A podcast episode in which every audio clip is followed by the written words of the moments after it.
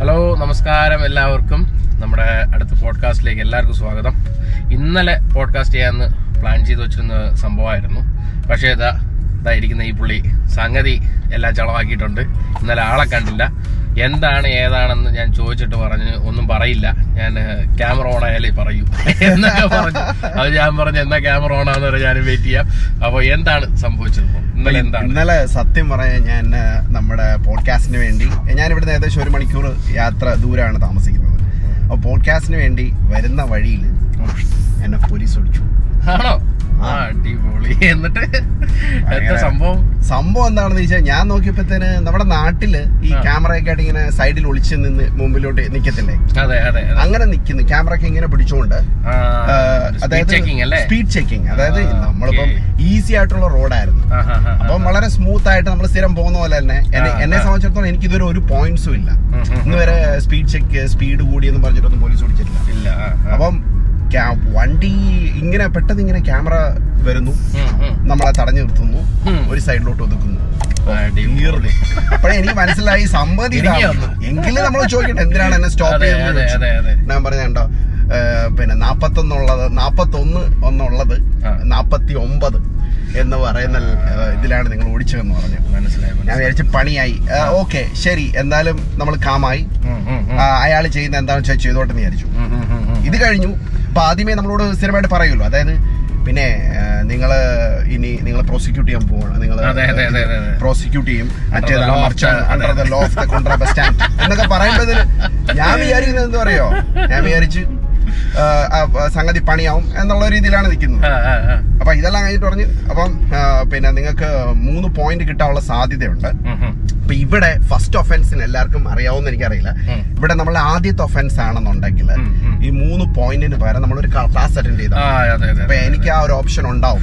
ഒരു class attend ചെയ്യാം അതെ. പിന്നെ ഒരു അറുപത് പൗണ്ട് ഫൈൻ കൊടുക്കാം ഓക്കെ, ഓക്കെ, അപ്പം. സത്യം പറഞ്ഞ ഇന്ന് ഞാൻ വന്നത് മുപ്പത് എന്നുള്ളത് ഇരുപത്തി ഒമ്പത് സെറ്റ് ചെയ്ത് പതുക്കെ പതുക്കെ. ഇനി എനിക്ക് സ്പീഡേ ഇല്ല ഇനി എനിക്ക് സ്പീഡ് ഇല്ല എന്ന് ഞാൻ തീരുമാനിച്ചു തീരുമാനിച്ചു. പിന്നെ അതുപോലെ തന്നെ മറ്റൊരു കാര്യം എന്ന് വെച്ചാൽ ആ, അപ്പൊ ഞാൻ ചോദിക്ക അല്ല ഞാൻ ചോദിക്കാൻ വന്നത് അത് വേറെ ഫോർമാലിറ്റീസോ അങ്ങനെയൊന്നും ഇല്ലായിരുന്നു? അവർ ജസ്റ്റ് ഈ ഒരു ചോദിച്ചിട്ട് പിന്നെ എന്തെങ്കിലും സൈൻ ചെയ്ത് മേടിക്കുക അങ്ങനെയൊന്നും ഇല്ലേ? ഒന്നും സൈൻ ചെയ്ത് മേടിച്ചോ ഒന്നുമില്ല. നമ്മളെ ഇവർ കണ്ടു. എനിക്ക് തോന്നുന്നു ഇവരുടെ ക്യാമറ ഉണ്ടാവും ക്യാമറ ഉണ്ടാവും ബോഡി ക്യാമറ അല്ലെങ്കിൽ അവിടെ ക്യാമറ ഒക്കെ ഉണ്ടാവും അത് നമ്മൾ ശ്രദ്ധിക്കുന്നില്ല. ശരി ശരി അപ്പൊ എന്നോട് പറഞ്ഞു അത് രസം അതല്ല. നമ്മളവിടെ പിടിച്ചു നിർത്തി റോഡിൽ കൂടെ പോകുന്ന ആൾക്കാർ അങ്ങോട്ട് പോകുന്ന ഇങ്ങോട്ട്. ഇവിടെ എല്ലാം കൂടുതൽ ഇന്ത്യൻസ് ഒക്കെ ആണല്ലോ. എല്ലാവരും എല്ലാരും തലയൊക്കെ ഇട്ടെങ്കിൽ കാറിൽ വെളിയിൽ എന്നിട്ട് നമ്മളെ കഞ്ചാവും ട്രാക്ടോ കള്ളക്കടത്തുകാരുടെ ഒക്കെ ആയിരിക്കും. എന്ന് വിചാരിച്ചു ഇവരെ. കണ്ട അങ്ങനെ പറയുന്നില്ലല്ലോ. എന്നായിരിക്കും അവരുടെ ചിന്ത. പക്ഷെ ഇതൊക്കെ ഇതൊന്നും ഒരു പ്രശ്നമല്ല അപ്പൊ അത് അപ്പൊ അതുവരെ ഞാൻ ഇങ്ങനെ ഓക്കെ ആയിട്ട് നിന്നു. ശരി. ഇത് കഴിഞ്ഞപ്പോൾ ഇയാൾ ഒരു രണ്ട് മൂന്ന് കോൾ വിളിക്കുന്നു. അപ്പൊ യൂഷ്വലി നമ്മുടെ ഡീറ്റെയിൽസ് ഡി വി എൽ ഇവിടുത്തെ ഡ്രൈവിംഗ് ഏജൻസി ഉണ്ട്. അവരുമായിട്ട് ചെക്ക് ചെയ്യാനാണെന്ന് വിചാരിച്ചു. അപ്പൊ ഞാനിങ്ങനെ വിചാരിച്ചു ഓക്കെ എല്ലാം സെറ്റ് ആവും. കുഴപ്പമില്ല. എന്ന് വിചാരിച്ച് നിൽക്കുന്നുണ്ടേ. ഇയാൾ വിളിച്ചിട്ട് രണ്ട് മൂന്ന് കോൾ വിളിച്ചിട്ട് എന്നോട് പറഞ്ഞു. പിന്നെ ആ ഒരു കാര്യം കൂടെ ഉണ്ട്. നിന്റെ പേരും നിന്റെ ഇതുമായിട്ട് നിങ്ങൾക്ക് ഒരു സംശയമുണ്ട്. അപ്പോൾ അപ്പൊ അതുകൊണ്ട് എനിക്ക് ഒരു കോളും കൂടെ വിളിക്കണം. ഇത് വിളിച്ചു കഴിഞ്ഞിട്ട് അവരൊരു നിന്റെ നിന്റെ ഒരു ഫോട്ടോ അയക്കും. എന്ന് പറഞ്ഞു. നീ ആണോ എന്ന് അറിയാനായിട്ട്. അപ്പൊ നമുക്കൊരു. ടെററിസം ആക്ടിൽ? ചിലപ്പം ഇത് നീ നീ ഞങ്ങൾ ഉദ്ദേശിക്കുന്ന ആൾ നീ ആണെന്നുണ്ടെങ്കിൽ ഈ ഞാൻ ഉദ്ദേശിക്കുന്ന ആൾ നീയായിട്ട് മാച്ച് ചെയ്യുന്നതാണെന്നുണ്ടെങ്കിൽ ഉം, ഉം. നിന്നെ ടെററിസം ആക്ടിൽ ഞങ്ങൾ അകത്തിടാൻ എന്താണ്? എന്റെ പേര് മുഹമ്മദ് ഷാഫി ഷംസുദ്ദീൻ. മുഹമ്മദ് എന്നുള്ള പേര് തന്നെ അറിയാമല്ലേ അപ്പൊ ഞാൻ പറഞ്ഞു ഓക്കെ ശരി. അപ്പൊ നമുക്ക് നമ്മൾ നമുക്ക് പേടിക്കേണ്ടാത്ത ഈ നാട്ടിലെ ഏറ്റവും വലിയൊരു ഗുണം എന്ന് പറഞ്ഞാൽ എല്ലാം എവിഡൻസ് ബേസ്ഡും എല്ലാ കാര്യങ്ങളുമാണ്. അപ്പൊ നമ്മൾ നമ്മൾക്ക് പേടിയില്ലാത്ത കാര്യങ്ങൾ നമ്മൾ വിഷമിക്കേണ്ട കാര്യമില്ല. എന്നാൽ നമ്മൾ ചെയ്തിട്ടില്ലാത്ത കാര്യങ്ങളിൽ നമ്മൾ പേടിക്കേണ്ട കാര്യമില്ല. തീർച്ചയായിട്ടും തീർച്ചയായിട്ടും. അങ്ങനെ നിന്ന് അത് കഴിഞ്ഞിട്ട് ഇയാൾ ലാസ്റ്റ് ഫോട്ടോ ഒക്കെ വന്നു. അഞ്ച് കുറച്ചു നേരം നമ്മളൊന്ന് പതറി. കാരണം. നമ്മുടെ മനസ്സിൽ വന്ന എന്താ പറയുക സിനിമയിലെ കാണിക്കുന്ന ട്വിസ്റ്റ് ഇവരെ പിടിച്ചിട്ട് ടാർജറ്റ് ചെയ്ത് അറസ്റ്റ് ചെയ്യാന്നൊക്കെ പറയുന്നത്. ഭാഗമായി നമ്മളെ ഒരു വെളിയാടാക്കാനായിട്ടുള്ള അതെ സാധാരണഗതിയിൽ സംഭവിക്കുന്നത് എന്താണെന്ന് വെച്ച് കഴിഞ്ഞാൽ ഞാൻ എപ്പോഴും ഇങ്ങനെ ഇച്ചിരി ഒരു പത്ത് ഒരു അഞ്ചു വർഷം മുമ്പേ ചിന്തിക്കും. അപ്പൊ ഞാൻ അടുത്ത് ചിന്തിക്കുന്ന എന്നെ പിടിച്ച് ജയിലിൽ ഇടുന്നു ഞാൻ ജയിലിൽ കിടക്കുന്നു ഇങ്ങനെയൊക്കെയുള്ള ചിന്തകളാണ്. പത്ത് വർഷം കഴിഞ്ഞ് ജയിലിൽ പുറത്തിറങ്ങണം. അപ്പൊ ഇങ്ങനെ ചിന്തകൾ പോയിക്കൊണ്ടിരുന്നപ്പോഴത്തെ അയാൾ ഫോട്ടോ വന്നു. ഫോട്ടോ വന്നിട്ട് പറഞ്ഞ് സംഗതി മീ അല്ല. പിന്നെ ഒരു കാര്യമുണ്ട് കേട്ടോ. ലാസ്റ്റ് ഇവന്മാര് സ്ഥിരം പറയുന്ന ഒരു ഡയലോഗ്. പിന്നെ ഇത് റേസിസം അല്ലെങ്കിൽ ഇതിന്റെ സ്കിൻ കളറോ ഇതിനൊന്നും ബേസ് ചെയ്തിട്ട്. ഒന്നുമല്ല. അപ്പൊ ഞാൻ മനസ്സിൽ പറഞ്ഞു ഒന്നും ബേസ് ചെയ്തിട്ടില്ല. പക്ഷെ എന്റെ പേര്. പേര്.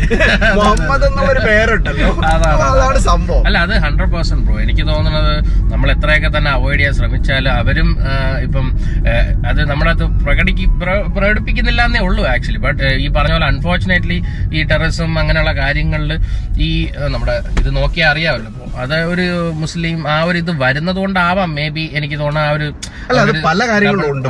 അതെനിക്ക് തോന്നുന്നു പ്രജുഡീസ് ആണ്. മനുഷ്യൻ എന്ന് പറയുന്നത് നമ്മളുടെ മനസ്സിൽ പണ്ട് മുതലേ മീഡിയാസും ബാക്കി നടക്കുന്ന സംഭവങ്ങളും എല്ലാം അച്ച അടിച്ചേൽപ്പിക്കുന്ന കുറെ കാര്യങ്ങളുണ്ട്. അതിൽ തെറ്റുണ്ടെന്ന് ഞാൻ പറയുന്നില്ല. കാരണം എന്താ വെച്ചാൽ ഇപ്പൊ ഒരു majority of the population terrorism എന്ന് പറയുന്നത് ലിങ്ക് ചെയ്യുന്നത് മുസ്ലിം എന്ന് പറയുന്നത്. ഇപ്പം ഇവിടെ നടക്കുന്ന കർമ്മന്മാരുടെ കുത്ത് കത്തിക്കുത്തുകൾ കൂടെ നടക്കുന്ന കർമ്മന്മാർ അപ്പൊ അവരെയാണ് നൈഫ് ക്രൈം അല്ലെ അങ്ങനെ. അപ്പൊ അവരെ കുറ്റപ്പെടുത്തിയിട്ട് കാര്യമില്ല. പക്ഷെ ഇതോടൊപ്പം തന്നെ ഒരു പ്രജുഡീസ് ഡെവലപ്പ് ചെയ്ത് കഴിഞ്ഞു. അവിടെയാണ് പ്രശ്നം. എന്താ വെച്ചാൽ ഇപ്പൊ. ഏഹ് ഇവൻ പേര് ഇതായോണ്ട് ഇവനെ പിടിക്കുന്നു.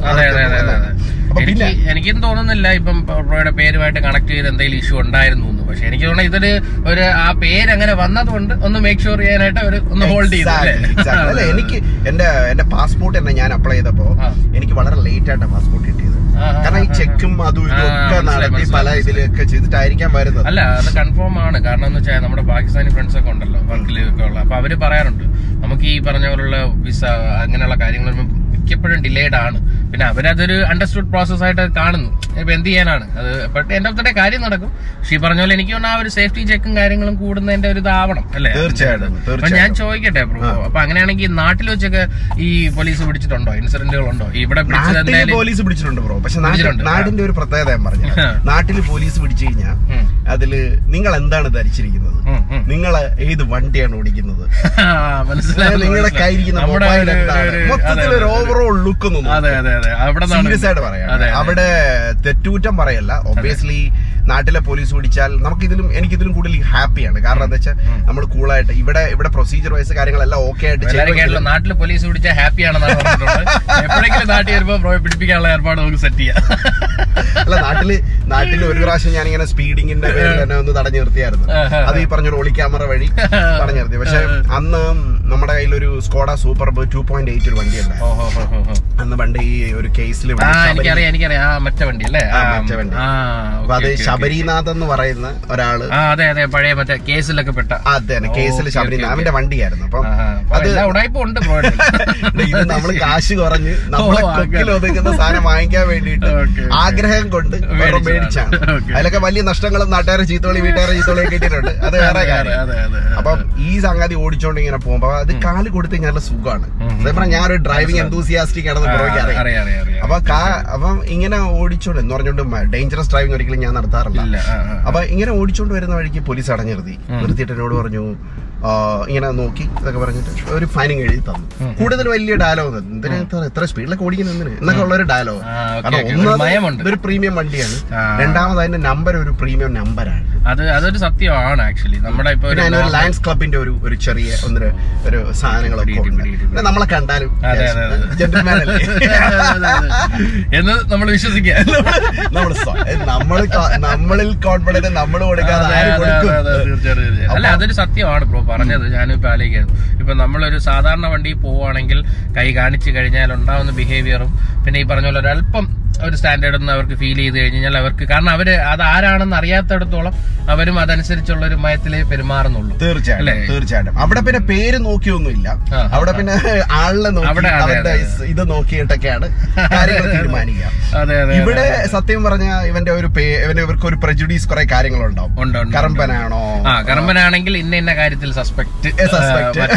മുസ്ലിം ആണെങ്കിൽ ഇന്ന ഇന്ന ശരി അത് സത്യമാണ് ഇതിനകത്തെല്ലാം എനിക്ക് മനസ്സിലായ ഒരു കാര്യം ഞാൻ പറയാം എന്നെ സീരിയസ്ലി പറഞ്ഞ ഒന്ന് ഒന്ന് രണ്ട് രണ്ടു പ്രാവശ്യം പോലീസ് അടഞ്ഞു നിർത്തിയിട്ടുണ്ട് പക്ഷെ അതെല്ലാം പല പല കാര്യങ്ങൾക്കാണ്. ഇതിൽ ഏറ്റവും പ്രധാന കാര്യം നമ്മളെ പോലീസ് അടഞ്ഞു നിർത്തി കഴിഞ്ഞാൽ ഞാൻ പഠിച്ചിട്ട് ഒരേ ഒരു കാര്യമാണ്. നമ്മൾ നമ്മൾ എന്താണെന്ന് ചോദിക്കുക ഒഫൻസ് ശരി ഞാൻ സ്പീഡിൽ ഓടിച്ചോണ്ട് ഓടിച്ചോണ്ട് ഓടിച്ചു പോയി. എന്റെ കയ്യിലെ തെറ്റാണ്. So I'm okay I'm guilty കൂടുതൽ. സംസാരിക്കാതിരിക്കുക. മനസ്സിലായി. ഒന്ന് അഡ്മിറ്റ് ചെയ്യുക. രണ്ട് ഇവർ പറയുന്ന എന്താണെന്ന് വെച്ചാൽ കൃത്യമായിട്ട് കേൾക്കുക. കൂടുതൽ അങ്ങോട്ട്. അത് ഞാൻ അങ്ങനെ പോയപ്പോ ഇങ്ങനെയായിരുന്നു മറ്റേതായിരുന്നു മറിച്ചായിരുന്നു അത് ചെയ്തിരുന്നു. ഞാൻ ഇന്നടത്താണ് വർക്ക് ചെയ്യുന്നത് എന്റെ പാസ്പോർട്ട് ഉണ്ട് ലൈസൻസ്. ഇതിന്റെ ഒന്നും ആവശ്യമില്ല. കൂടുതൽ സംസാരിക്കാതിരിക്കുക. എസ് ഓർ നോ പറയാ അവർ പറയുന്ന കാര്യങ്ങൾ അല്ല പോരാത്തിന് ഇവരുടെ എല്ലാവരുടെയും ക്യാമറാസ് ഉൾപ്പെടെ ഉണ്ട്. അപ്പൊ നമ്മൾ പറയുന്ന കറക്റ്റായിട്ട് റെക്കോർഡ് ചെയ്യുന്നുണ്ട്. നമ്മൾ കറക്റ്റ് ആയിട്ടുള്ള കാര്യം അഡ്മിറ്റ് ചെയ്താണ് പോകും അപ്പം നമ്മൾ എസ് ഓർ നോ പറയാ കറക്റ്റ് ആയിട്ട് പറയാ കാര്യങ്ങൾ പറയാ തെറ്റാണോ? അവർ പിന്നെ നമുക്ക് പിന്നെ റൂൾ അനുസരിച്ചാണോ റെഗുലേഷൻസ് അനുസരിച്ചാണോ കാര്യങ്ങൾ പറയുന്നത് നോക്കുക. അതെ. അതിനുള്ള മറുപടി പറയാ. തെറ്റാണെങ്കിൽ അടുത്ത തവണ അതിനെ തിരുത്താൻ ശ്രമിക്കുക. അതിനപ്പുറം വേറെ ഒന്നും ചെയ്യാനില്ല. അല്ല, ഡയലോഗുകൾ അടിച്ചടിച്ച് മിനിമലായിട്ട് സംസാരിക്കുക അഡ്മിറ്റ് ചെയ്യുക. അത്രേ ഉള്ളൂ അത്രേ ഉള്ളൂ അത്രേ ഉള്ളൂ. അല്ല? അപ്പൊ ഞാനിപ്പോ ആലോചിക്കായിരുന്നു നമ്മുടെ ഒരു തുടക്കം ഇങ്ങനെ വന്ന സ്ഥിതിക്ക് നമ്മൾ ഉദ്ദേശിച്ച ടോപ്പിക് ഇന്നത്തെ വേറെ ആയിരുന്നു. സത്യം. സോ നമുക്ക് അതിനെ കുറിച്ച് വിട്ടിട്ട് എന്തുകൊണ്ട് നമുക്കൊരു യു കെ ആൻഡ് നാട്ടിലെ ഒരു കമ്പാരിസൺസ് നമുക്ക് ഡിസ്കസ് ചെയ്ത് ഡിസ്കസ് ചെയ്ത് പോയിക്കൂടെ? ഒരു നോർമൽ ഡേ ലെറ്റ്സ് ഡേ ഇപ്പൊ ഒരു ബ്രോയുടെ ഒരു നോർമൽ ഡേ നാട്ടിൽ എന്താണ് ഇവിടെ എങ്ങനെയാണ്? എന്താണ് ആ ഡിഫറൻസുകൾ എന്നുള്ളതൊക്കെ ഉള്ള ഒരു ഒന്ന് പറഞ്ഞു കഴിഞ്ഞാൽ രസമായിട്ട് നമുക്ക് ഞാൻ എന്തായാലും ഇത്രയും നേരം ഒരു ഒരു കാര്യത്തിന് ചോദ്യം ഇത്രയും നേരം ഞാൻ സംസാരിച്ചു. ബ്രോഡെ ബ്രോ തന്നെ ഇതിന് ഉത്തരം പറയും. എന്താണ് ബ്രോയുടെ ഒരു ഇവിടെ യു കെയിലെയും നാട്ടിലെയും ഒരു ഡേ തമ്മിലുള്ള ഒരു ഡിഫറൻസ് എന്ന് വെച്ച് കഴിഞ്ഞാൽ ഇപ്പൊ കമ്പാരിസൺ വൈസ് ചെയ്യുകയാണെങ്കിൽ അറിയില്ല ബ്രോ. ഇപ്പൊ ഉദാഹരണം പറയുകയാണെങ്കിൽ ഇപ്പൊ ഇവിടെ നമ്മുടെ ഒരു നോർമൽ ഡേ ആക്ച്വലി ഇൻക്ലൂഡ് ആയിട്ട് വർക്കാണ് അല്ലെ? വർക്ക് തന്നെയാണ് മെജോറിറ്റി ഓഫ് ദ ടൈം നമുക്ക് പോകുന്നത് ഒരു എട്ട് മണിക്കൂർ എന്നാണെന്ന് വെച്ച ഒരു എക്സാം ഉണ്ട് പക്ഷേ അത് കഴിഞ്ഞ് വരുമ്പോഴത്തേക്കും എനിക്ക് തോന്നുന്ന ഒരു ട്രാവലിങ്ങും എല്ലാം കഴിഞ്ഞ് വരുമ്പോൾ ഒരു എട്ട് പത്ത് മണിക്കൂർ അങ്ങനെ തന്നെ ഒരു ദിവസം പോകും സത്യം. പിന്നെ ഒരു ഉറക്കത്തിനുള്ള ഒരു എട്ട് മണിക്കൂർ അങ്ങനെ പോയി കിട്ടും. എല്ലാം കൂടെ കഴിഞ്ഞ് വരുമ്പോൾ കിട്ടുന്ന ഒരു നാലഞ്ച് മണിക്കൂർ ഓണസ്റ്റ്ലി പറയുകയാണെങ്കിൽ നമ്മൾ വീട്ടിൽ വരുന്നു. എന്തെങ്കിലും ഫുഡ് കഴിക്കുന്നു. എന്തെങ്കിലും ഒരു ടി വി പ്രോഗ്രാമോ അല്ലെങ്കിൽ അല്ല എനിക്ക് തോന്നുന്നത് ഇവിടുത്തെ ഒരു കുഴപ്പം എന്താ പറയുക നമ്മുടെയൊക്കെ നമ്മൾ രണ്ടുപേരും പ്രശ്നം എന്താന്ന് വെച്ചാൽ നമ്മൾ വർഷങ്ങളോളം ഇവിടെ ജീവിച്ചവരാണ്. അതെ. നാടുമായിട്ട് ആ ഒരു രീതിയിൽ കമ്പയർ ചെയ്യാൻ നമുക്ക് ജോലി കാരണം നമ്മൾ അവിടെ ജോലി ചെയ്തിട്ടില്ല. എക്സാക്ട്ലി അപ്പൊ അതുകൊണ്ട് തന്നെ ആ ഒരു ഡെയിലി ജോലി റൊട്ടീൻ കാര്യങ്ങൾ നമുക്ക് കമ്പയർ ചെയ്യാൻ പറ്റില്ല. ഒരു ഹോളിഡേ ടിപ്പിക്കൽ ഹോളിഡേയുടെ ആ. അല്ലെങ്കിൽ അവധിയുള്ള ദിവസം. ബ്രോയുടെ നമ്മളുടെ ഒരു ഇതെന്ന് വെച്ചാൽ എന്നെ എന്നെ എന്നെ സംബന്ധിച്ച് ചോദിച്ചു കഴിഞ്ഞാൽ ഞാൻ തന്നെ പറയാം.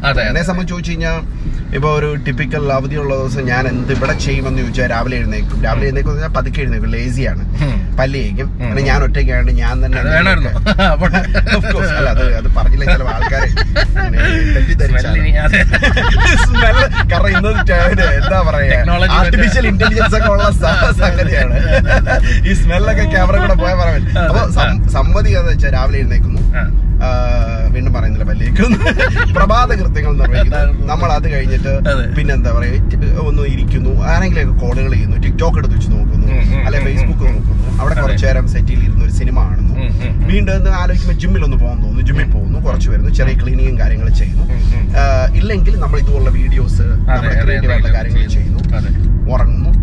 ഹോളിഡേ കഴിയുന്നു. ഇതാണ് നമ്മളെ അതേസമയം നാട്ടിലാണെങ്കിൽ വെച്ചാൽ പ്രധാന കാര്യം വെച്ചാൽ നമുക്ക് അവിടെ ഒന്നാമത്തെ കാര്യം എന്നെ സംബന്ധിച്ചിടത്തോളം ആണ് പറയുന്നത് ഓരോരുത്തരും. ഡിഫറെന്റ് ആണ്. ഫുഡ് ഉണ്ടാക്കണ്ട. ഉം, ഉം. അഥവാ പിന്നെ ഫുഡ് അവിടെ രാവിലെ എഴുന്നേൽക്കുമ്പോൾ തന്നെ ഫുഡ് റെഡിയാണ് സോ പോസിറ്റിവിറ്റി ആയി. അത്. കഴിഞ്ഞിട്ട് പതുക്കെ പിന്നെ ആലോചിക്കുമ്പോൾ ഒരു പിന്നെ വെളിയിലോട്ടൊന്ന് പോകാന്ന് വിചാരിക്കുന്നു. വെളി ഒരു ഫ്രണ്ടിനെ വിളിക്കുന്നു. ഫ്രണ്ടുമായിട്ട് എന്തെങ്കിലും അപ്പോയിന്റ്മെന്റോ കാര്യങ്ങളോ അതെ കഴിഞ്ഞിട്ട് വരുന്ന വഴി ആലോചിക്കുന്നു. ആ എന്നാ ഒരു ചായ കുടിക്കാം. അവിടെ കടയിൽ കഴയിൽ നിർത്തും. അവിടെ നിന്ന് ഒരു ചായ കുടിക്കുന്നു ഒരു വട ഇന്നു. പരിപ്പോട ഇന്നു അവിടെ നിന്ന് ഇങ്ങോട്ട് വരുമ്പോഴായിരിക്കും ഒരു മീൻ കറി അവിടെ നിന്ന് മീൻ വിൽക്കുന്നു. നല്ല മീൻ. മനസ്സിലായി. അത് മേടിക്കുന്നു. അതെ, അതെ, അപ്പൊ ഇന്ററാക്ഷൻസ് ആണ് ശരിയാണ് ഹ്യൂമൻ ഇന്ററാക്ഷൻസ് കുറെ ഉണ്ട് അല്ലെ. അപ്പൊ അത് അത് മിസ് അത് പറഞ്ഞു വന്നപ്പോ എനിക്ക് തോന്നിയൊരു കാര്യമാണ്. ഇപ്പൊ നമ്മുടെ നാട്ടിലൊക്കെ ഈ പറഞ്ഞ പോലെ ഒരു വർക്കിംഗ് ഡേയിലായാൽ പോലും ഞാൻ ശ്രദ്ധിച്ചിട്ടുള്ള ഒരു കാര്യമാണ്. ഇപ്പം നമ്മൾ അവിടെ നിൽക്കുന്ന ടൈമിലുള്ളത് വെച്ച് പറയാം. നിൽക്കുന്ന ടൈമിലായാലും ഒരു ഈവനിങ്ങിനുള്ള ഒരു സംഭാഷണം ഉണ്ട് എന്ന് വെച്ച് കഴിഞ്ഞാൽ ഫ്രണ്ട്സ് ഗ്യാങ്ങുകളുണ്ട് എല്ലാവർക്കും അവരവരുടേതായിട്ടുള്ള ഗ്യാങ് ഉണ്ട് ഹൺഡ്രഡ് പെർസെന്റ് ഇവരെല്ലാവരും ഇപ്പൊ എത്ര പറഞ്ഞാലും ഒരു എട്ട് മണിക്കുള്ളിലൊക്കെ എല്ലാവരും വീട്ടിലെത്തുന്നു. അത് കഴിഞ്ഞ് ഒരു മണിക്കൂറെങ്കിലും വീട്ടിൽ നിന്ന് ഓടി എസ്കേപ്പ് ആവും. ഇവരെല്ലാം ഒന്ന് പോയി കുറച്ച് നേരം സംഭാഷണങ്ങളായാലും ചിലപ്പോൾ ചെറിയ മദ്യം കാണും എന്തെങ്കിലും കൊണ്ടാവും. പക്ഷെ എൻഡ് ഓഫ് ദ ഡേ അവർ ഉദ്ദേശിക്കുന്ന ആ ഒരു ആ നെഗറ്റിവിറ്റി എല്ലാം ആ സംസാരങ്ങളിലൂടെ തീർത്ത് അവർ റിലാക്സ് ആയി റിലാക്സ് ആയി ആ ഒരു സംഭവം ഇവിടെ ഇല്ല ഇല്ല ഇല്ല. അവിടെ അവിടെ അവിടെ എപ്പോഴും ഒരു ഒരു ആംബിയൻസ് ഉണ്ട് എനർജി ഉണ്ട് ആൾക്കാരുണ്ട്. അവിടെ ലൈവ്ലി ആയിട്ട് കാര്യങ്ങൾ നടക്കുന്നുണ്ട്. അതെ അതെ നമുക്ക് ഒന്നും നടന്നില്ലെങ്കിൽ വെളിയിലോട്ട് ഇറങ്ങി ഒരു ഒരു കിലോമീറ്റർ നടന്നു കഴിഞ്ഞാൽ ഒരു കിലോമീറ്ററിനുള്ളിൽ നമ്മളൊരു കുറെ പേരെ കാണും കുറെ സാഹചര്യങ്ങൾ കാണും. അതെ അതെ അതെ പല ടൈപ്പ് വേഷങ്ങൾ കാണും. അല്ലെ? പല ടൈപ്പിലുള്ള ആൾക്കാർ പല പല കാര്യങ്ങൾ ചെയ്യുന്നതാണ്. പക്ഷെ ഇവിടെ എന്ന് പറയുമ്പോൾ പൊതുവേ ഇവിടെ അങ്ങനെ പോയി കഴിഞ്ഞാൽ ഒന്നുമില്ല. റിയലി സ്പീക്കിംഗ് എല്ലായിടത്തും ഒരേ സ്റ്റൈലിലുള്ള ഒരേ ബിൽഡിംഗ് സ്റ്റൈൽ വരുന്ന തന്നെ. എല്ലാവരും. ഒന്ന് തന്നെ അല്ല അത് മാത്രമല്ല ബ്രോ ലണ്ടന്റെ അകത്ത് നമ്മൾ ശ്രദ്ധിച്ചു കഴിഞ്ഞാൽ അറിയാം. ആരും ഒട്ടും വെൽക്കമിങ് അല്ല എന്നുള്ളൊരു സത്യം കൂടെ ഉണ്ട്. നമ്മൾ ആരും ആരെയും നോക്കാനോ ഒന്നും ചിരിക്കാൻ പോലും നമ്മൾ നിൽക്കില്ല കാരണം ആ ഒരു പല ഇഷ്യൂസിന്റെയും പല കാര്യങ്ങളുള്ളത് കൊണ്ട് നമ്മുടെ ഈ പറഞ്ഞ പോലെ നേരത്തെ തന്നെ ബിൽഡപ്പ് ആയിരിക്കുന്ന കുറെ സംഭവങ്ങളുണ്ടല്ലോ. അത്. കാരണം തന്നെ ആരും അങ്ങനെ ഒരു മുഖത്ത് നോക്കി ഒരു ചിരിക്കാൻ പോലും മനസ്സ് കാണിക്കാറില്ല. അതെ ഇവിടെ എല്ലാം ഒരു ഒരു കാര്യം മനസ്സിലാക്കുക പറയാം ഇവിടെ കുഞ്ഞു കുട്ടികളെ മുതൽ ഞാൻ പലപ്പോഴും കണ്ടിട്ടുണ്ട്. കുട്ടികളെ മുതൽ താങ്ക് യു പ്ലീസ് കൈ അടിക്കുക. ഇതെല്ലാം പറഞ്ഞ് പഠിപ്പിക്കുകയാണ്. ഇതെന്ന് പറഞ്ഞാൽ റിയലി സ്പീക്കിംഗ് നമ്മൾ താങ്ക് യു പ്ലീസ് എന്ന് പറയേണ്ടത് നമ്മുടെ മനസ്സിൽ തൊടുന്ന തൊട്ട് വരുന്ന കാര്യങ്ങളിലാണ് നമ്മൾ അത് എക്സ്പ്രസ് ചെയ്യേണ്ടത് ഇത് ഒരു ആർട്ടിഫിഷ്യൽ ആയിട്ട് നമ്മൾ. അല്ലെ ഓട്ടോണോമിക് ആയിട്ട് നമ്മളിങ്ങനെ പഠിച്ച് ഇതിൽ പഠിപ്പിച്ചൊരു സബ് കോൺഷ്യസ് മൈൻഡിൽ കയറ്റി വെച്ചിട്ട് ഇങ്ങനെ കൈ. കാണിക്കുക പ്ലീസ് പറയുക എന്ന് പറയുന്നത് നമുക്ക് തീർച്ചയായിട്ടും വലിയ ഇൻട്രസ്റ്റ് ഉള്ള കാര്യങ്ങളല്ല. പക്ഷെ അത്. മറ്റൊരാൾക്ക് പോസിറ്റിവിറ്റി കൊടുക്കുന്നെങ്കിൽ ഇറ്റ്സ് എ ഗുഡ് തിങ് അത്രേ ഉള്ളൂ അത്രേ ഉള്ളൂ. അത് ഇപ്പം നമ്മുടെ ചെമ്പന്റെ ഒരു ഇന്റർവ്യൂൽ പണ്ട് ഞാൻ കേട്ടിട്ടുള്ളതാണ്. ചെമ്പൻ? ചെമ്പൻ വിനോദ്. നമ്മുടെ ആക്ടർ അപ്പം ബ്രോ അങ്ങനെ ഞങ്ങൾ മച്ചന്മാരായിരുന്നു. അതുകൊണ്ടാണ് ഞാൻ അങ്ങനെ പറഞ്ഞത്. അപ്പം ചെമ്പൻ വിനോദിന്റെ ആ ഇന്റർവ്യൂൽ ഞാൻ കണ്ട സംഭവം എന്ന് പറയുമ്പോൾ ഇന്റർവ്യൂലുള്ള ആൾ ചോദിച്ചു ഇവിടെ നാട്ടിൽ ഈ പറഞ്ഞ പോലെ നിങ്ങൾക്ക് ഒരു അല്പം കൂടെ ഒരു റെസ്ട്രിക്റ്റഡ് ആയിരിക്കും. അവിടെ ആയിരിക്കുമ്പോൾ നിങ്ങൾക്ക് യു എസിലൊക്കെ ആയിരിക്കുമ്പോൾ വളരെ ഫ്രീ ആയിരിക്കില്ലേ? എന്ന് ചോദിച്ചപ്പോൾ അയാൾ പറഞ്ഞ് എനിക്ക് തിരിച്ചാണ് തോന്നിയിട്ടുള്ളത്. അത് എനിക്ക് നല്ലൊരു പോയിന്റ് ആയിട്ട് എപ്പോഴും തോന്നിയിട്ടുള്ളൊരു കാര്യമാണ്. അപ്പോൾ സംഭവം പുള്ളി പറയണത് യു എസിൽ നമ്മൾ നിൽക്കുമ്പോഴോ അല്ലെങ്കിൽ ഇവിടെയും സിമിലർ ആണ്. നിൽക്കുമ്പോൾ നമ്മൾ ഈ പറഞ്ഞ പോലെ ഒരാളെ കാണുമ്പോൾ ഫസ്റ്റ് തിങ് നമ്മൾ ചെയ്യുന്ന ഹലോ ഗുഡ് മോർണിംഗ് ഹായ് ആ ഒരു സാധനമുണ്ട്. പക്ഷേ നമ്മൾ നാട്ടിൽ ഒരാളെ കാണുമ്പോൾ ഒരു ഹായോ ഒരു ബൈയോ ഒന്നും പറഞ്ഞില്ലെങ്കിലും ഒരു ഹാ അല്ലെങ്കിൽ ഒരു ഉം മതി. മനസ്സിലായില്ലേ? നമ്മൾ നാച്ചുറൽ ആയിട്ടാണ് അത് ബിഹേവ് അതെ. പിന്നെ അതുപോലെ തന്നെ മറ്റൊരു കാര്യം ഞാൻ പലപ്പോഴും കണ്ടിട്ടുള്ള ഇവിടെ നമുക്കൊരു പ്രശ്നം പറ്റിയാൽ നമ്മൾ ആദ്യം വിളിക്കുക നമ്മുടെ കൂടെയുള്ള ഫ്രണ്ട്സിനെ ഇവരെയൊന്നും അല്ല. ആദ്യം വിളിക്കുന്നത് ആംബുലൻസ് ആയിരിക്കും. അല്ലെങ്കിൽ കാറ് കാറ് ഡൗൺ ആയിട്ട് കിടന്ന് നമ്മൾ ആദ്യം വിളിക്കുന്നത് മെക്കാനിക്കിനെ പ്രൊസീജിയേഴ്സ് ആണ്. പ്രൊസീജിയേഴ്സ് ആണ്. ആ. പ്രൊസീജിയേഴ്സിനെ ഫോളോ ചെയ്യണം. അത് മാത്രമല്ല ആ ഒരു പിന്നെ ഇപ്പൊ നാട്ടിലെന്ന് പറയുന്നത് നമുക്ക് ആവശ്യങ്ങളുണ്ട്. ഇപ്പൊ നമ്മളൊരു എനിക്ക് തന്നെ ഓർമ്മയുണ്ട്. ഞാനും എന്റെ ഫാമിലിയും എല്ലാവരും കൂടെ ഞങ്ങൾ രണ്ട് കാറിലായിട്ട് പിന്നെ ഒരു മൂന്നാർ യാത്ര പോകുന്ന വഴിയിൽ. വണ്ടി നാട്ടിൽ ഒരിടത്ത് ബ്രേക്ക് ഡൗൺ ആയി ഈ ബ്രേക്ക് ഡൗൺ ആയ സമയത്ത് നമുക്ക് എന്ത് ചെയ്യണമെന്ന് അറിയില്ല. ഒരു ചെറിയൊരു ഏരിയ ആണ്. അവിടുന്ന് ഒരു വീട്ടിൽ നിന്ന് കുറെ ആൾക്കാർ വന്നു. ഇപ്പുറത്തെ വീട്ടിൽ നിന്ന് കുറെ ആൾക്കാർ വന്നു. ഒരു മെക്കാനിക്കിനെ വിളിച്ചോണ്ട് വന്നു. അവൻ പോയിട്ട് അവൻ പറ്റാതെ വേറെ തന്നെ വിളിച്ചോണ്ട് വന്നു. അത് കഴിഞ്ഞിട്ട് ഈ വീട്ടിൽ ഇരുന്ന് ഞങ്ങൾക്ക് പിന്നെ വെള്ളവും കാര്യങ്ങളൊക്കെ തന്നു. ഇതേ അവസ്ഥ രാത്രി മൂന്ന് മണിക്ക് ഒരു പ്രാവശ്യം ഞാൻ എന്റെ ഫ്രണ്ട്സുമായിട്ട് മൂന്നാറിൽ നിന്ന് പോയിട്ട് തിരിച്ചു വരുമ്പോൾ ഏകദേശം. എല്ലാം മൂന്നാർ തന്നെയാണ്. പോയിട്ട് തിരിച്ചു വരുമ്പോഴത്തേന് മൂന്ന് മണിക്ക് ഡ്രൈവിംഗ് ആണ്.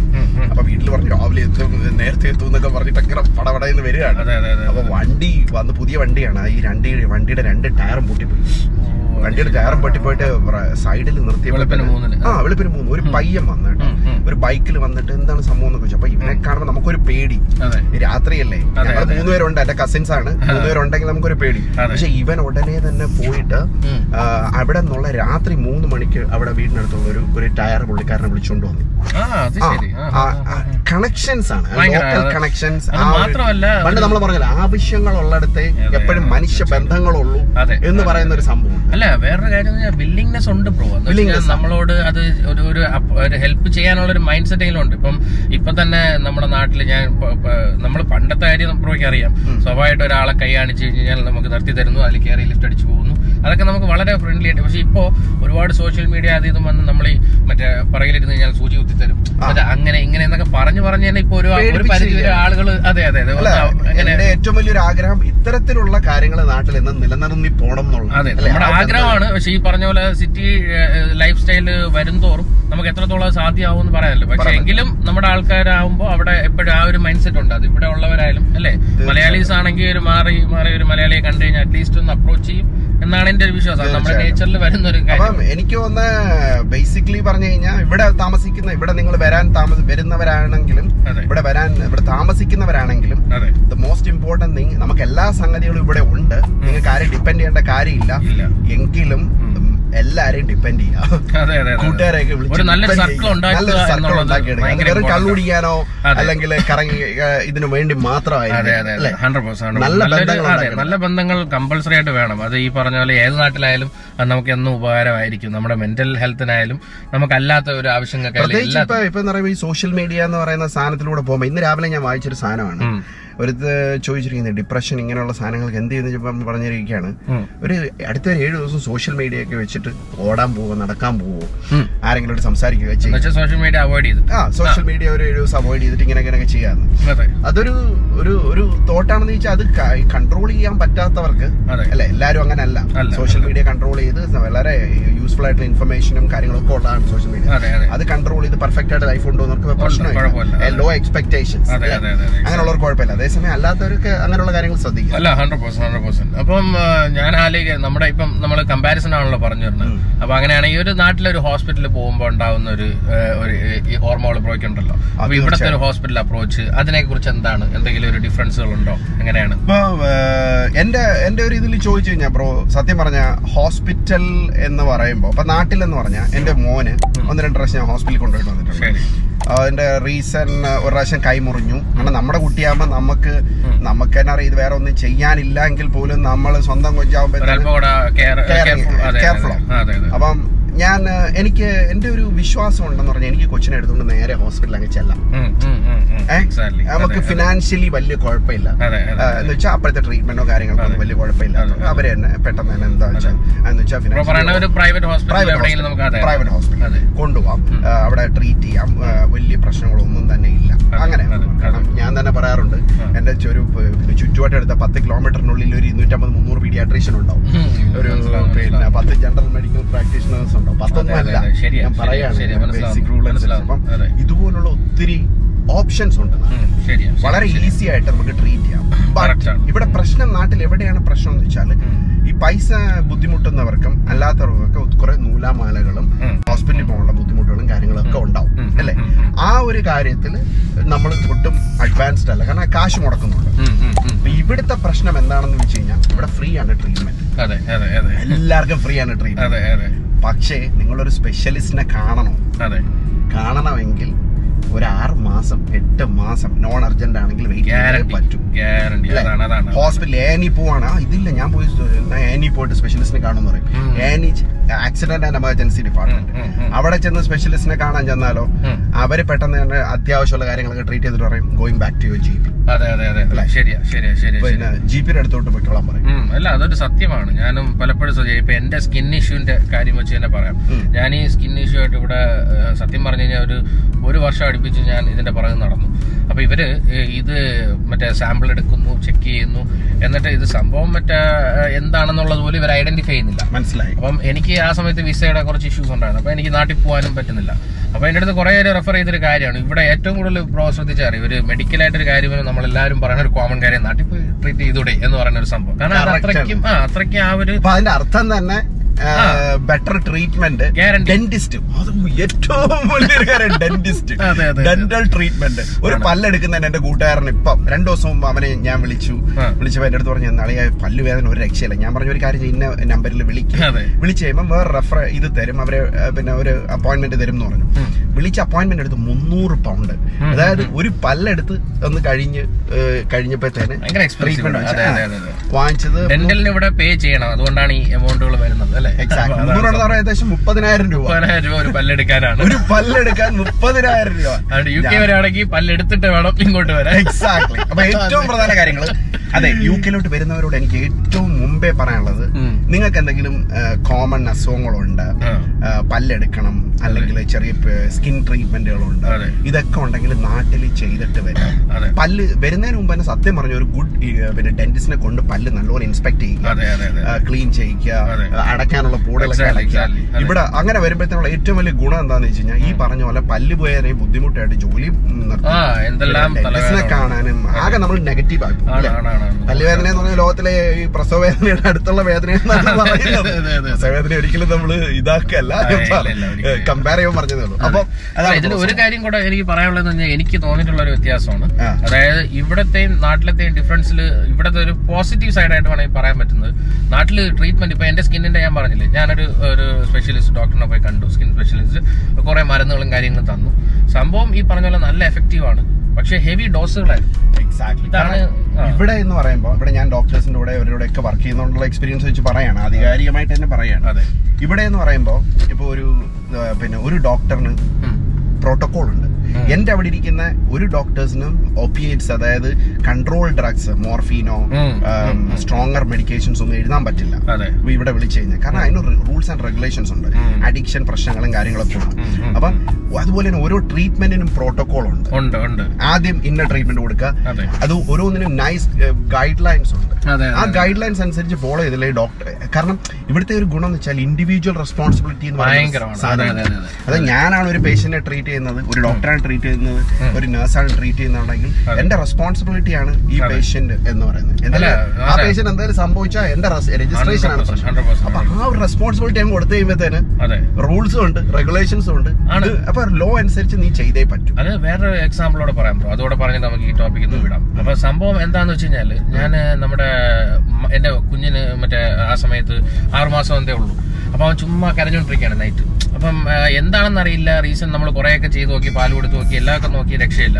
അപ്പം നമ്മൾ സ്വാഭാവികമായിട്ട് പാനിക് ആവുമല്ലോ ഇത് എന്തിനാണ് കൊച്ചു കിടന്ന് കരയുന്നത് അങ്ങനെ അപ്പൊ ഈ ബ്രോയുടെ നമ്മുടെ ട്രിപ്പിൾ വൺ സർവീസിലേക്കാണ് നമ്മൾ വിളിച്ചത്. അപ്പൊ വിളിച്ച സമയത്ത് ഈ പറഞ്ഞ പോലെ അവർ മാൻഡേറ്ററി ആയിട്ടുള്ള കുറച്ച് ചോദ്യങ്ങളുണ്ടല്ലോ.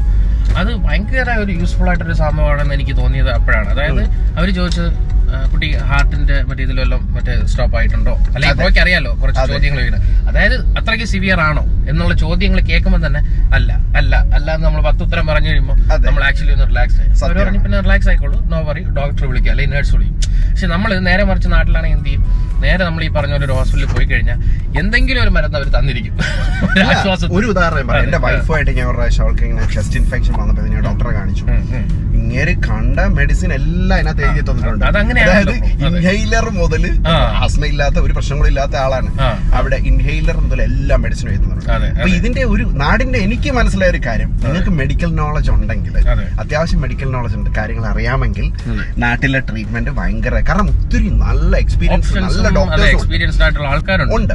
അതുപോലെ തന്നെ ഡോക്ടേഴ്സിനെ സെലക്ട് ചെയ്യുമ്പോൾ നല്ല എക്സ്പീരിയൻസ്ഡ് ആയിട്ടുള്ള പ്രായമുള്ള നല്ല എക്സ്പീരിയൻസ് ആയിട്ടുള്ള ഡോക്ടേഴ്സിനെ സെലക്ട് ചെയ്താൽ അവർ കുറച്ചുകൂടെ ഇതായിരിക്കും.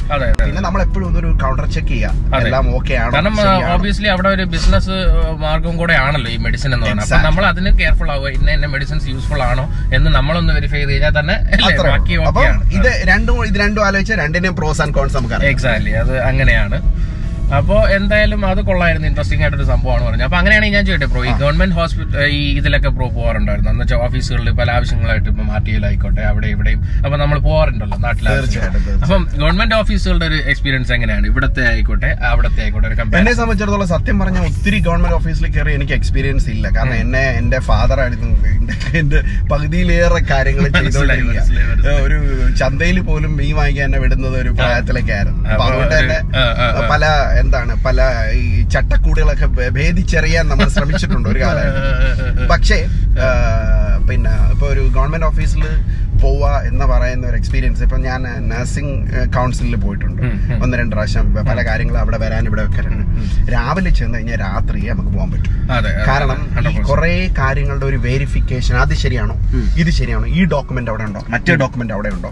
എന്ന് പറയുന്ന ഒരു പ്രശ്നമുണ്ട്. പക്ഷെ എനിക്ക് തോന്നുന്നത് അത് ഇപ്പം കുറെ മാറിയിട്ടുണ്ട്. കാരണം ഈ ആധാർ കാർഡും മറ്റേ കാര്യങ്ങളൊക്കെ നമ്മൾ എന്തൊക്കെ പറഞ്ഞാലും ലിങ്ക് ചെയ്ത് വരുമ്പോഴത്തേന്. ഈ പറയുന്ന കുറെ പ്രശ്നങ്ങൾ അവോയ്ഡ് ചെയ്യാമെന്ന് തോന്നുന്നു കാരണം. ഐഡന്റിറ്റിയുടെ ഒരു പ്രശ്നമാണ് നാട്ടിൽ. അതെ ആരാണ് എന്താണ് വരുന്നത്. പല ഡോക്യുമെന്റ്സും കൊണ്ട് പലരും വരുന്നു. റൂൾസ് ആൻഡ് റെഗുലേഷൻസ് കട്ട റൂൾസ് ആൻഡ് റെഗുലേഷൻസ് ഇല്ല. ഇന്നതാണ് വേണ്ടത് ഇന്നതാണ് വേണ്ടത്. അത് തന്നെ ഒരുത്തം വന്നിട്ട് ഇത് മതിയോ സാറേ? അല്ല അത് വേണം. അവിടെയാണ് ഈ പ്രശ്നങ്ങളും കൺഫ്യൂഷനും ഒക്കെ വരുന്നത്. അപ്പൊ നമ്മൾ പലപ്പോഴും അവരെ കുറ്റപ്പെടുത്തുമെങ്കിലും അവർക്ക് അവിടെ ഇത് കറക്റ്റ് ആയിട്ട് ചെയ്തില്ലെങ്കിലും പ്രശ്നമാണ്. പിന്നെ ഈ കൂട്ടത്തിൽ പിന്നെ ഈ അടിച്ചു മാറ്റാൻ നിൽക്കുന്ന എന്താണ്? പണ്ടൊരു സംഭവം ഞാൻ പറഞ്ഞു ഇത് നീ സത്യമായിട്ട് നടന്ന സംഭവമാണ്. ഞാൻ നഴ്സിംഗ് കൗൺസിലിൽ പഠിക്കുന്ന ഇതിന്റെ സമയത്ത് അറ്റസ്റ്റേഷൻ ചെയ്യാൻ വേണ്ടിയിട്ട് പോയി. അപ്പൊ എനിക്ക് ഗവൺമെന്റ് അവിടെ ഉള്ള ആരെങ്കിലും ചെയ്യണം ഉം, അങ്ങനെ ഞാൻ അവിടെ ട്രിവാൻഡ്രത്ത് ഇത് കൃത്യമായിട്ടുള്ള സ്ഥലമൊന്നും പറയുന്നില്ല. തിരുവനന്തപുരത്ത് ഞാൻ അവിടെ ചെന്നു. അവിടെ ഒരു ഓഫീസിൽ ചെല്ലാൻ പറഞ്ഞു. അങ്ങനെ അവിടെ ചെന്നിട്ട് ഞാൻ ഒരു പുള്ളീനെ കണ്ടു. അപ്പോൾ അപ്പൊ ഈ പുള്ളി ഒപ്പിട്ട് തരാം. എന്നിട്ടൊക്കെ പറഞ്ഞിട്ട് ഇയാൾ എന്നോട് പറയാണ് വൈകുന്നേരം എന്താണ് പരിപാടി. അല്ലെ ഇവിടെ വന്നിട്ട് പോകും കുറച്ചേരം കഴിഞ്ഞിട്ടൊക്കെ പോവാം. അങ്ങനെ ഇങ്ങനെയൊക്കെ പറയുന്നു. ഇയാളുടെ ഒരു നടത്തവും ഭാവവും മൊത്തത്തിലുള്ള ഇതൊക്കെ കണ്ടപ്പോഴത്തേനാണ് എനിക്ക് സംഗതി പിടികിട്ടി. ഇയാൾ ഇയാൾ മറ്റവനാണ് എന്നുള്ള ഒരു- ഒരു സംഭവം പിടി മനസ്സിലായി മനസ്സിലായി അല്ല കുറ്റപ്പെടുത്തല്ല. അന്നത്തെ കാലഘട്ടത്തിൽ ഗെയ് അല്ലെങ്കിൽ ഇങ്ങനെയുള്ള ആൾക്കാര് വളരെ കുറവായിരുന്നു. നമുക്ക് പെട്ടെന്ന് നമ്മൾ അക്സെപ്റ്റ് ചെയ്യാൻ പറ്റുന്ന ഒരു സാഹചര്യം ആയിരുന്നില്ല. ഇന്ന് ഒബ്വിയസ്ലി എല്ലാം അതെ, എല്ലാവരും ഈക്വൽ ആയിട്ടാണ്. കാരണം അതൊക്കെ ഒരു ഇവിടെ വന്ന ഇവിടെ പഠിച്ച കാര്യം കാരണം അന്ന് അത് മാത്രമല്ല നമ്മുടെ നാട്ടിൽ ഏറ്റവും വലിയൊരു ഒരു ഒരു എന്താ പറയുക ഒരു സെക്സ് ദാരിദ്ര്യം ഇവർക്കിടയിൽ ഉണ്ടായിരുന്നു. ഉണ്ടായിരിക്കാം മേ ബി കാരണം ഇവർ ഒന്ന് ആലോചിച്ച് കഴിഞ്ഞാൽ പിന്നെ എല്ലാരും കല്ലെറിയ എന്നും ഒരു ഒരു ഇൻസൾട്ട് ചെയ്യുന്ന ഒരു രീതിയിലാണ് ജനങ്ങൾ കാണുന്നത് പിന്നെ രണ്ട് ഇവന്മാർ തമ്മിൽ മീറ്റ് ചെയ്യാനുള്ള ഒരു ഒരു സാഹചര്യം ഇല്ലാതിരിക്കുക. ഇങ്ങനെയൊക്കെ പറയുന്ന പ്രശ്നങ്ങളുണ്ട്. അപ്പൊ അതുകൊണ്ട് തന്നെ ഇവർ പലപ്പോഴും ഈ ചൂണ്ടായിട്ട് പെണ്ണുങ്ങൾ ആണുങ്ങളുടെ പുറകെ നടക്കുന്ന പോലെ. അല്ല പെണ്ണുങ്ങൾ ആണുങ്ങളുടെ പുറകെ ആണുങ്ങൾ പെണ്ണുങ്ങളുടെ പുറകെ നടക്കുന്ന പോലെ. ഇവർ ചൂണ്ടയിടുന്ന പോലുള്ള കുറെ പരിപാടികളൊക്കെ അപ്പൊ അങ്ങനെ അങ്ങനെ ഒരു സംഭവം ഉണ്ടായിട്ടുണ്ട്. ഞങ്ങൾക്ക് വേണ്ട. അതിനുശേഷം കഥ കൊള്ളായിരുന്നു. നമ്മൾ അവിടുന്ന് ജീവനെ കൊണ്ട് രക്ഷപ്പെട്ടു. എന്റെ- എന്റെ പബ്ലിക്കിൽ പോകുന്ന സാധനമാണ്. വിളിച്ച് വീട്ടിൽ വെച്ച് നാട്ടുകാരെ കണ്ടാ ഒരു നാട്ടിൽ തമാശയാണ് പറയണത് അല്ല അപ്പൊ ഞാൻ പറഞ്ഞു തന്നത് എനിക്ക് രണ്ട് കാര്യങ്ങളാണ് ഇപ്പൊ പെട്ടെന്ന് ഓർമ്മ വന്നത് ബ്രോ. ഇപ്പൊ ഗവൺമെന്റ് കാര്യങ്ങൾ പറയുമ്പോൾ അപ്പം ഇപ്പൊ ഞാൻ സത്യം പറഞ്ഞു കഴിഞ്ഞാൽ ഇവിടെ ഇവിടെ ഇവിടത്തെ ഈ ഓഫീസുകളിൽ പോകുമ്പോഴും. നാട്ടിൽ പോകുമ്പോഴും എനിക്ക് ഫീൽ ചെയ്ത രണ്ട് ഡിഫറൻസ് എന്ന് പറയുമ്പോൾ അവിടെ പോകുമ്പോൾ അവർക്കുള്ള ഒരു അതോറിറ്റി ഉണ്ടല്ലോ ഇപ്പൊ നാട്ടിൽ ഒരു ഒരു ഒരു ഒരു എന്താ പറയാ ഏതെങ്കിലും ഒരു ഒരു ഓഫീസർ ആയിക്കോട്ടെ. അപ്പൊ ആ ഓഫീസേഴ്സിനുള്ള ഒരു ഒരു പവർ ഉണ്ട്. ആ പവർ കാണുമ്പോൾ തന്നെ നമ്മൾ നാച്ചുറലി ഒരു ഒരു ആ സാർ ഓക്കെ ആണോ? അങ്ങനെ ഇങ്ങനെ ചോദിക്കുന്ന ഒരു എന്റെ എന്റെ കാര്യമാണ് എനിക്ക് അങ്ങനെ ഫീൽ ചെയ്തിട്ടുണ്ട്. പക്ഷെ ഞാൻ നമ്മൾ ഇവിടെ നിൽക്കുമ്പോൾ അങ്ങനെ ഒരിക്കലും ഫീൽ ചെയ്യാറില്ല. വളരെ ഫ്രണ്ട്ലി ആയിട്ടുള്ള ഒരു അപ്രോച്ചും കാരണം ഇവിടുത്തെ എല്ലാവരുടെയും ഒരു നേച്ചർ ഒരുപോലെയാണ്. ഇപ്പൊ തന്നെ ഇന്നലെ പോലീസ് പിടിച്ചപ്പോഴും അയാളും വളരെ ഇതായിട്ടാണ് പറയുന്നത്. അവരെപ്പോഴും പോലീസിന്റെ ഒരു സ്റ്റോൺ ഫേസ്ഡ് ആണ് എപ്പോഴും. സ്റ്റേൺ ആയിട്ട് നിൽക്കുന്ന ഒരു ഫേസ് പോലെയാണ്. അതിപ്പോ പോലീസ് ആയാലും എമർജൻസി സർവീസ് ആംബുലൻസ് ആയാലും ഫയർ ആയാലും എല്ലാവരുടെ ആ ഒരു സ്റ്റൈലാണ് പക്ഷെ ഒരു പറയുമ്പോൾ കാണുമ്പോൾ നമുക്ക് അങ്ങനെ ഇന്റിമിഡേറ്റിംഗ് ഇന്റിമിഡേറ്റിംഗ് അല്ല. അങ്ങനെ. ചെയ്യില്ല. അല്ല പിന്നെ എനിക്ക് അപ്പൊ അതൊരു സംഭവമായിട്ട് എനിക്ക് ഫീൽ ചെയ്തിട്ടുണ്ട്. അതായത് എപ്പോഴും നമ്മൾ ഓഫീസിലോ ഗവൺമെന്റ് ആണോ? ഓക്കെ ഓക്കെ അത് നമ്മളൊരു പ്രിപ്പറേഷൻ ചെയ്യണം. ഇവിടെ എന്ന് പറയുമ്പോൾ നമ്മൾ കാഷ്വൽ ആയിട്ടൊക്കെ പോകുന്നു കാര്യങ്ങൾ ചെയ്തിട്ട് വരുന്നു. അത്ര അപ്പം അതൊന്ന്. പിന്നെ രണ്ടാമത്തെ കാര്യം എനിക്ക് പലപ്പോഴും ഇറിറ്റേഷൻ വന്നിട്ടുള്ള ഇറിറ്റേഷൻ ആയിട്ട് തോന്നിയിട്ടുള്ള കാര്യങ്ങൾ എന്താണെന്ന് വെച്ച് കഴിഞ്ഞാൽ ഇപ്പം നമ്മൾ ഇവിടെ നിന്നൊക്കെ നിന്നിട്ട് പോകുമ്പോൾ നമ്മൾ വളരെ പേഷ്യന്റ് ആണ് ആക്ച്വലി നമ്മൾ അറിയാതെ തന്നെ നമ്മൾ പേഷ്യന്റ് ആവുന്നുണ്ട് ഇവിടുത്തെ ഒരു ലൈഫ് സ്റ്റൈൽ വെച്ചിട്ട്. അപ്പം നമ്മൾ അവിടെ പോയി ഒരു ഓഫീസിൽ നിൽക്കുമ്പോൾ നമ്മൾ ക്ഷമയോടെ നിൽക്കുകയാണ് ഇതാണ് ക്യൂ ആ ക്യൂവിൽ നമ്മൾ അങ്ങ് നിൽക്കുകയാണ് അതെ. നമ്മൾ ഈ നിൽക്കുമ്പോഴത്തേക്കും നമ്മുടെ ബാക്കിൽ നിന്നവനെ ഒരാൾ കൊണ്ടുപോകും.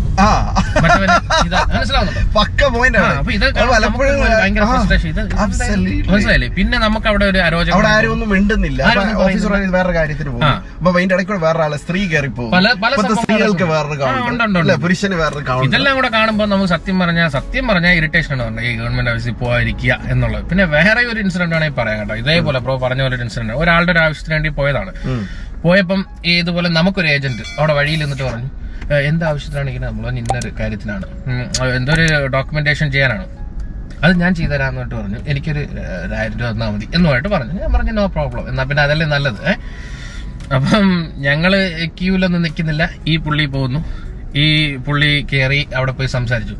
സംസാരിച്ചു ഞാൻ നോക്കിയാൽ പെട്ടെന്ന് അവിടെ ഒരു ശബ്ദവും ബഹളവും എന്നെ പോലുള്ള ആൾക്കാരാണ് മനസ്സിലായില്ലേ? രാജ്യം സിസ്റ്റത്തിന്റെ ഭാഗമാണ്. നമ്മളെല്ലാരും ചെയ്ത കാര്യം. സംഗതി കോമഡി എന്താന്ന് വെച്ച് കഴിഞ്ഞാൽ ഈ- പുള്ളിയെ പുള്ളി അവിടെ നിന്ന് ആ ഓഫീസർ ഫയർ ചെയ്യാണ്. നീ നീ നിങ്ങൾ എന്താണ് ഇവിടെ നിങ്ങൾ ആരാണ് അവരെവിടെ? എന്നിട്ട് നമ്മളെ വിളിച്ചു. നമ്മളൊന്ന് നിന്നു. പറഞ്ഞു നിങ്ങൾക്ക് ഈ പേപ്പർ കൊണ്ട് മാനിയായിട്ട് തന്നാ പോരായിരുന്നോ? ഞാൻ പറഞ്ഞു അല്ല മാനിയായിട്ട് തരായിരുന്നു. ഇയാൾ പറഞ്ഞു ഇങ്ങനെ ചെയ്ത് കഴിഞ്ഞാൽ പെട്ടെന്ന് ചെയ്തു മനസ്സിലാവുന്നുണ്ടോ? അപ്പൊ അങ്ങനെ അതുപോലെ തന്നെ പിന്നെ കാറിന്റെ രജിസ്ട്രേഷൻ ഇതെല്ലാം മീഡിയേറ്റേഴ്സ് ഉണ്ട്. അപ്പൊ ആ ഒരു സിസ്റ്റം ഒബ്വിയസ്ലി മാറണമെങ്കിൽ എല്ലാവർക്കും കറക്റ്റ് ആയിട്ടുള്ള ഡോക്യുമെന്റ്സും രേഖകളും ഐഡന്റിറ്റി ഒക്കെ ഉണ്ടെങ്കിലേ പറ്റൂ. എല്ലാം സാധനം അടിച്ചു നോക്കുമ്പോൾ കമ്പ്യൂട്ടറിനകത്ത് എല്ലാ സാധനവും ഉണ്ട്. അല്ലെങ്കിൽ ഇന്ന പ്രോ ഇന്ന സാധനം മതി ഇന്നത് കൊണ്ടുവരണം എന്ന്. വ്യക്തമായിട്ട് എല്ലാവർക്കും ഉള്ള ഒരു ധാരണയും കാര്യങ്ങളൊക്കെ വേണം. അതെ. ഒത്തിരി ഒത്തിരി ഘടകങ്ങളാണ്. ഒരു സുപ്രഭാതത്തിൽ ഉണ്ടാകുന്ന സ്ഥാനങ്ങളല്ല അല്ലേ? അപ്പൊ അത് പറഞ്ഞു വരുമ്പോൾ ഞാൻ കൂടെ കണക്ട് ചെയ്ത് നമുക്കൊരു ചോദ്യം ചോദിക്കാം. എന്താണ് യു കെയുടെയും പുറകെ നാട്ടിലത്തെയും ഒരു ഡ്രൈവിംഗ് എക്സ്പീരിയൻസ് എന്താണ് എന്നുള്ളത് ഒന്ന് ഷെയർ ചെയ്യാം. യു കെയിലെ ഡ്രൈവിംഗ് എക്സ്പീരിയൻസ് പറഞ്ഞാൽ സൂപ്പർ ബോറാണ് ഇവിടുത്തെ എല്ലാവരും ഇവിടുത്തെ ആൾക്കാരെ പോലെ തന്നെ. ഞാൻ ആൾക്കാരെ കുറ്റം പറയല്ലോ ഒബിയസ്ലി ഒത്തിരി ഒത്തിരി നല്ല കാര്യങ്ങളും ഉണ്ട് പക്ഷെ ഒരു ബേസിക് കാര്യം പറഞ്ഞു കഴിഞ്ഞാൽ എല്ലാം പ്രൊസീജിയർ ആൻഡ് പോളിസീസ് ആണ്. ആൾക്കാർ കൈ കാണിക്കുന്നാലും പ്ലീസ് പറയുന്നാലും താങ്ക് യു പറയുന്നാലും പിന്നെ ഓരോ കാര്യങ്ങളും വളരെ യാന്ത്രികമായിട്ടാണ് പോകുന്നത്. അതുപോലെ തന്നെയാണ് നമ്മൾ ഡ്രൈവിംഗ് വളരെ യാന്ത്രികമായിട്ട് മുപ്പത് മൈലാണ് മുപ്പത് മൈൽ ഇതിന്റെ ഇടയ്ക്ക് ത്രില്ല് കിട്ടാൻ വേണ്ടി ഓടിച്ചിട്ടാണ് എന്നെ ഇന്നലെ പോലീസ് ഓടിച്ചത് അതെ, അതെ, അതെ, അതെ. അപ്പൊ ഈ മുപ്പത് മൈൽ നാപ്പത് മൈൽ അമ്പത് മൈൽ ഇങ്ങനെ ഓടിച്ചുകൊണ്ട് നമ്മൾ പോയിക്കൊണ്ടിരിക്കുന്നത്. ട്വന്റി ഇരുപത് മൈലൊക്കെയാണ് സ്പീഡ് പോകുന്നത്. അപ്പൊ ഇങ്ങനെ ഓടിച്ചുകൊണ്ടിരിക്കുന്ന അവസ്ഥയിൽ നമ്മൾ നാട്ടിലെത്തുന്നു. നാട്ടിലെത്തി കഴിയുമ്പോൾ നമ്മൾ ആദ്യത്തെ ഒരു മൂന്നാൽ ദിവസം എങ്ങനെയാണെന്ന് അറിയാം. കാരണം കുറെ ദിവസം ഇവിടെ നിന്നിട്ടായിരിക്കുമല്ലോ പോകുന്നത്. കാരണം അഞ്ചാറ് മാസം അല്ലെങ്കിൽ ഒരു വർഷമൊക്കെ നിന്നിട്ടായിരിക്കും പലരും പോവാം. നാട്ടിലെത്തി കഴിയുമ്പോഴത്തേന് നമ്മൾ ഈ ആദ്യത്തെ മൂന്നാൽ ദിവസം mirror signal manoeuvre driving licence ആദ്യം എടുക്കുന്ന എല്ലാവരെയും ഒരു എന്താണ് ശ്ലോകമാണ്. അഥവാ അത് ഇനി എടുക്കാൻ പ്ലാൻ ചെയ്യുന്നവരാണെങ്കിലും മനസ്സിൽ ഉരുവിടേണ്ട ഒരു ശ്ലോകമാണ് മിറർ സിഗ്നൽ മാനുവർ അതായത് മിററിൽ നോക്കുക സിഗ്നൽ ഇടുക വളയ്ക്കുക തിരിയുക ഈ സാധനം പണ്ട് പോലെയുള്ളതാണ്. അപ്പൊ അത് ഇന്നും നിലനിൽക്കും. അപ്പൊ ഈ സാധനം വെച്ചിട്ടാണ് നമ്മൾ നാട്ടിൽ ചെന്നിട്ട് ആദ്യ ദിവസം മിറർ സിഗ്നൽ മാനുവർ എന്ന് പറഞ്ഞിട്ട് ഇങ്ങനെ ഓടിച്ചോണ്ടിരിക്കുന്നത്. അതെ ഇരുപത് നോക്കുമ്പോ ഷൂ എന്ന് ഇപ്പുറത്തെ സൈഡിൽ ഒരു ബൈക്ക് ഇപ്പുറത്തെ കൂടെ ഒരു ഓട്ടോ ഇങ്ങനെ കാഞ്ഞു പോകുന്നു. അടുത്തല്ല അവിടെ കൂടി ചെന്നതിന് വേറൊരു ഓട്ടോക്കാരൻ ഇങ്ങനെ പെട്ടെന്ന് താടി കയറി. അൺപ്രഡിക്റ്റബിൾ ആണ് ഓട്ടോക്കാരൻ. ഇങ്ങനെ വന്നിട്ട് പറയുന്നത് അപ്പൊ ഈ ഇതിന്റെ ഇടയ്ക്കൂടെ ഒരു ഗെയിമാണ് നാട്ടിൽ അപ്പൊ എന്തൊക്കെയോ സംഗതികളിൽ നമ്മൾ എൻഗേജ്ഡ് ആണ് അല്ലേ. അതുപോലെ തന്നെ ഓവർടേക്കിങ് അപ്പൊ സത്യം പറഞ്ഞ സ്പീഡ് പിന്നെ പിന്നെ ഒരു സ്ഥലത്ത് നിന്ന് എ ടു ബി എത്താൻ ഒത്തിരി നമ്മളുടെ സമയം എടുക്കുമെങ്കിലും നാട്ടിൽ നാട്ടിലെ ഏറ്റവും വലിയ ടയറിംഗ് ആണ് ഡ്രൈവിംഗ് ടയറിംഗ് ആണ് ഹൺഡ്രഡ് പെർസെന്റ് നല്ല കാറൊന്നും ഇല്ലേ? ഭയങ്കര അല്ല പണിയാണ് വേറൊരു കാര്യമുണ്ട് ബ്രോ. ഇപ്പൊ നമ്മൾ വൺ അവർ ഇവിടെ ഡ്രൈവ് ചെയ്യുന്നതും വൺ അവർ നാട്ടിൽ ഡ്രൈവ് ചെയ്യുന്നത് ഡേ ആൻഡ് നൈറ്റ് ഡിഫറെന്റ് ആണ്. നമ്മൾ പോകുന്ന ബ്രേക്കിങ്ങും അത് ഇതെല്ലാം ചെയ്ത് അവിടെ എത്തുമ്പോഴത്തേക്കും നമ്മൾ ആക്ച്വലി ടയേർഡ് ആകുന്നു ഇവിടെ ഈ പറഞ്ഞ പോലെ ട്വന്റി തേർട്ടി ആയിട്ടുള്ള ഒരു അഡ്വാന്റേജ് എന്ന് പറഞ്ഞാൽ നമ്മൾ ജിമ്മാണ്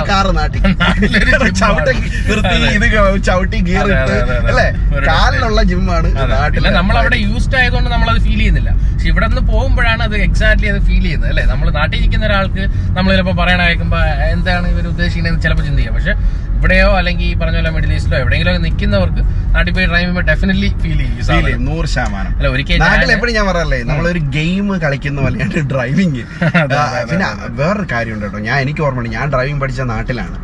അത് ഇൻസ്ട്രക്ടർ ഒന്നും ഇല്ലാതാണ് പഠിച്ചത്. അന്നത്തെ ഒരു അന്നത്തെ എന്റെ യങ്സ്റ്റർ ആ ഒരു പ്രായമായിരുന്നു. അതുപോലെ തന്നെ എന്റെ കൂട്ടുകാരൻ ബിജു എന്ന് പറഞ്ഞൊരു പുള്ളിയാണ് എന്നെ ഹെൽപ്പ് ചെയ്തത്. ഞാൻ ഞങ്ങളൊരു വണ്ടി എടുത്തു. വണ്ടി എടുത്തിട്ട് അങ്ങ് കൊല്ലം ജംഗ്ഷനിൽ നിന്ന് എന്റെ വീട് എന്റെ അടുത്ത് വരെ ഓടിച്ചോണ്ട് വന്നു. മാരുതി വണ്ടിയായിരുന്നു. ഒറ്റ ഗിയറിൽ. സെക്കൻഡ് ഗിയറിൽ ഇട്ട് നിന്ന് ഇത്രയും പത്ത് പതിനേഴ് കിലോമീറ്റർ വണ്ടി ഓടിച്ചിട്ടുണ്ട്. അപ്പൊ തിരിച്ച് വണ്ടി കൊണ്ട് കൊടുത്തു. റെന്റ് റെന്റിന് വണ്ടി എടുത്താണ്. അന്ന് അപ്പൊ നമ്മൾ അതൊന്നും ചിന്തിക്കില്ല. മനസ്സിലായി മനസ്സിലായി. അല്ല ഞാൻ പറഞ്ഞു വന്നത് ഇതുപോലെ തന്നെ ഒരിക്കൽ ഞാൻ ഇവിടെ നിന്ന് പോയതിനു ശേഷം ഒരിക്കൽ എറണാകുളത്ത് നമ്മുടെ ഒരു ആവശ്യത്തിന് വേണ്ടിയായിട്ട് പോവാണ് ഫ്രണ്ട്സായിട്ട് ഓടിച്ചോണ്ടിരിക്കുന്നു സോറി കസിൻസുമായിട്ടാണ് അപ്പോൾ പോയിക്കൊണ്ടിരുന്ന് കുറച്ച് ദൂരമായിട്ട് ഞാൻ ഈ പറഞ്ഞ പോലെയാണ് തേർട്ടി ഫോർട്ടി പിന്നെ ഓവർടേക്ക് ചെയ്യുന്നവൻ അനുവദിക്കുന്നു. അതായത് നമ്മൾ വളരെ ഡീസെന്റ് കൈ കാണിക്കുന്നു. ആ പോയിക്കോളൂ. ആ കുറച്ച് കഴിഞ്ഞപ്പോഴത്തേക്ക് ഞാൻ പറഞ്ഞത് നീ എങ്ങോട്ട് പോകാനാണ് ഉദ്ദേശിച്ചത്? ഞാൻ പറഞ്ഞു അല്ല എറണാകുളത്തേക്ക്. നീ ഒന്ന് വണ്ടി ഇവിടെ ചവിട്ടേക്ക്. എന്ത് അല്ല നീ ഓടിച്ചാൽ നമ്മൾ നാളെ എത്തും. ഞാൻ ഓടിച്ചോളാനായിട്ട് അവ എടുത്ത് ഒരു പോക്ക് പോകുമ്പോഴാണ് നമ്മൾ റിയലൈസ് ചെയ്യുന്നത്. "ഓ, ശരിയാണല്ലേ? ഇവിടെ ആ ഒരു ഓണക്ക ആ ഒരു ഫോർമാറ്റ് പിടിച്ചില്ലെങ്കിൽ നമുക്ക് ഓടിക്കാൻ പറ്റില്ല സത്യമാണ് പിന്നെ എനിക്ക് തോന്നുന്നത് നാട്ടിൽ പഠിച്ചവന്റെ നാട്ടിൽ ഡ്രൈവിംഗ് പഠിച്ചവൻ ഇന്ത്യയിൽ പഠിച്ചവൻ അതെ. ഡ്രൈവിംഗ് പഠിച്ചവൻ ഏത് രാജ്യത്ത് എന്നാലും വണ്ടി. സുഖമായിട്ട് ഗ്യാരണ്ടി അപ്പൊ ഡ്രൈവിംഗ് പഠിക്കുന്നവർ എന്റെ അഭിപ്രായത്തിൽ പിന്നെ ഇവിടെ യു കെയിലാണ് വന്ന് സെറ്റിൽ ഡൗൺ ആവാൻ പ്ലാൻ ചെയ്യുന്നുണ്ടെങ്കിൽ ഡ്രൈവിംഗ് അറിയത്തില്ലെങ്കിൽ യു കെയിൽ വന്നിട്ട് പഠിക്കുക. പാസ്സാവാൻ മാത്രമല്ല. അതിന്റെ റീസൺ നാട്ടിലാണ് ഞാൻ ഡ്രൈവിംഗ് പഠിച്ചത്. നമുക്ക് ഒത്തിരി ഇത് എക്സ്പോഷർ കിട്ടും എന്ന് പറയുന്നത് സത്യമാണ്. കാരണം എപ്പോഴും സാധാരണ ഒരു പിന്നെ കുളത്തിൽ കിടന്ന് വെള്ളത്തിൽ മുക്കി മറ്റുള്ള കൂട്ടുകാരെ മുക്കി നീന്തൽ പഠിക്കുന്നവനും സ്വിമ്മിംഗ് പൂളിൽ കൊണ്ടുപോയിട്ട് പ്രൊസീജിയർ പഠിക്കുന്നതിനും തമ്മിലുള്ള ഒരു ഡിഫറൻസ് ഉണ്ട്. എന്ന് പറയുന്ന പോലെ ഇവിടെ ഈ ഒരു പ്രൊസീജിയർ വൈസിൽ കാര്യങ്ങൾ പോകുമ്പോൾ ഭയങ്കര ഈസിയാണ് ഇവിടുത്തെ ഡ്രൈവിംഗ് ഇല്ലെങ്കിൽ നമ്മൾ നാട്ടിൽ പഠിച്ച കുറെ ബാഡ് ഹാബിറ്റ്സ് ഉണ്ട്. ഈ ബാഡ് ഹാബിറ്റ്സ് എല്ലാം കൂടെ അല്ല അതാ ഞാൻ നമ്മുടെ. മനസ്സിൽ കയറി ആ കാരണം ആ, നമ്മുടെ അറിയാവുന്ന രണ്ടു മൂന്ന് പേരുടെ ഇൻസിഡന്റ് ഇതാണ്. അതായത് നാട്ടിൽ നിന്ന് ഭയങ്കര എക്സ്പോർട്ട് ഡ്രൈവിംഗ് ഉള്ളവന്മാരാണ്. ഇവിടെ വന്ന് ടെസ്റ്റ് അടിക്കുന്നു ടെസ്റ്റ് അടിക്കുന്നു ഫെയിൽ ആവുന്നു. എന്താ ചോദിച്ചപ്പോൾ സംഭവം എന്താണ്?